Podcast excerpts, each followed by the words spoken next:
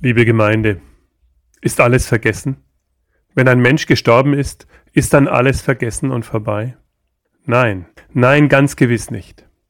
Da sind wir uns sicher einig. Er bleibt in unseren Erinnerungen.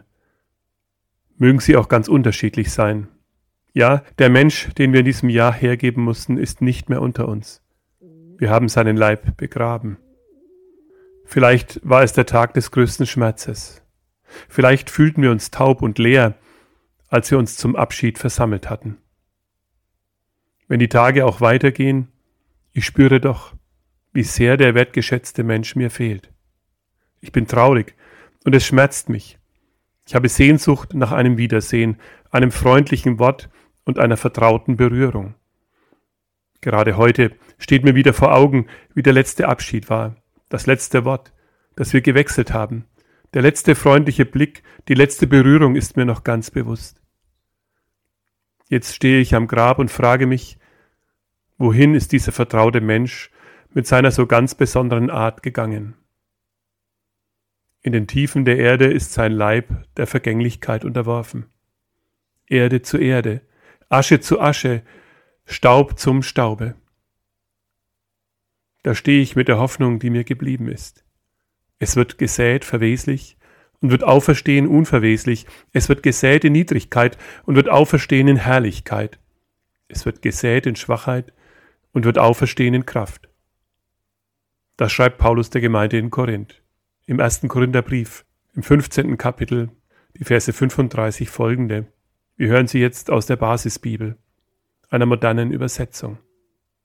Paulus schreibt da, jetzt könnte man natürlich fragen, wie werden die Toten auferweckt? Mit was für einem Körper werden sie wiederkommen? Was für eine dumme Frage.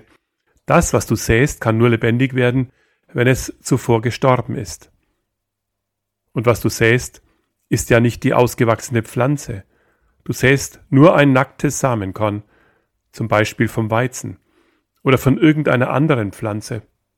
Aber Gott gibt ihm die Gestalt, die er vorgesehen hat und zwar jeder Samenart ihre eigene. So ist es auch mit der Auferstehung der Toten. Das Leben, das hier auf der Erde gesät wird, ist vergänglich, aber das Leben, zu dem wir auferweckt werden, ist unvergänglich. Das Leben, das hier gesät wird, ist armselig, aber das Leben, zu dem wir auferweckt werden, ist erfüllt von Gottes Herrlichkeit. Das Leben, das hier gesät wird, ist schwach, aber das Leben, zu dem wir auferweckt werden, ist voller Kraft. Gesät wird ein natürlicher Leib, auferweckt wird ein vom Geist Gottes neu geschaffener Leib. Wie werden wir auferstehen? Ganz anders. Paulus weicht den schweren Fragen nicht aus. Er weiß, dass unsere Körper nach dem Tod zu Staub zerfallen. Darum spricht er es aus. Wie werden die Toten auferweckt? Ohne meinen Körper bin ich kein Mensch mehr. Ich wäre nur ein Schatten meiner selbst. Die Verbindung von Leib und Seele macht mich als Mensch aus.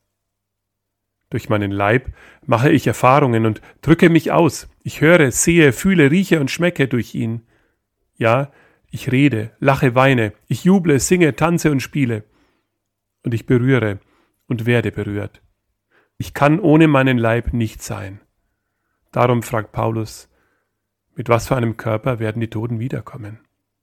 Er hat ein Bild vor Augen, das schon Jesus für sein eigenes Sterben und Auferstehen gebraucht hat. Es ist das Bild von einem Korn, das in die Erde gelegt wird und dort vergeht. Es vergeht, damit eine ausgewachsene Pflanze entstehen kann. Beides gibt es nicht zugleich. Wenn das Korn ein Korn bleibt, entsteht keine neue Pflanze. Paulus tadelt die Korinther. Die Frage nach dem Leib der Auferstehung ist eine närrische Frage, sagt er. Meine Eltern hätten zu mir gesagt, jetzt stell dich halt nicht so an. Wie Gott dir diesen Leib gegeben hat, so wird er dir einen ganz anderen Leib für die Ewigkeit schenken. Sei bereit für die Veränderung, die Gott ermöglicht. Ganz persönlich du.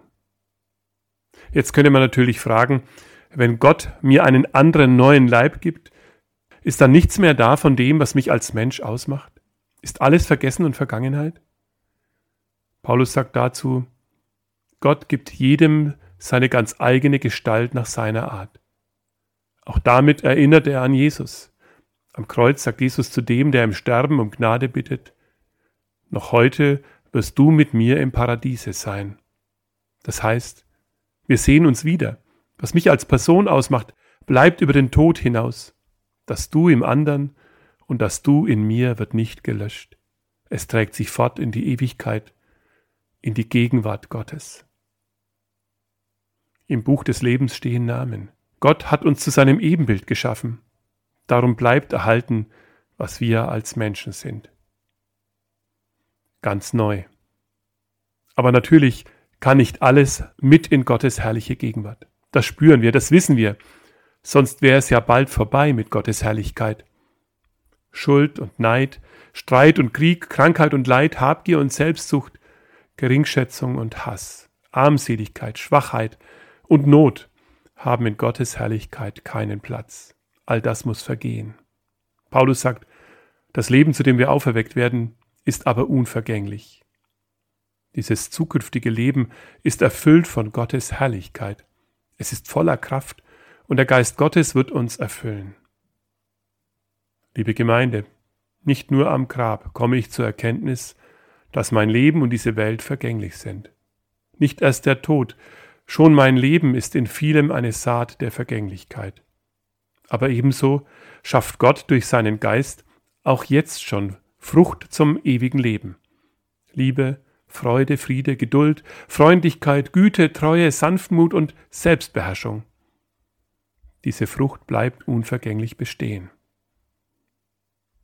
Ich will im Herzen behalten, dass Gott mir die Herrlichkeit verspricht. Ich will mich öffnen für seine unvergängliche Liebe und Gnade in Jesus Christus. Der Geist Gottes soll mich schon jetzt erfüllen. Amen.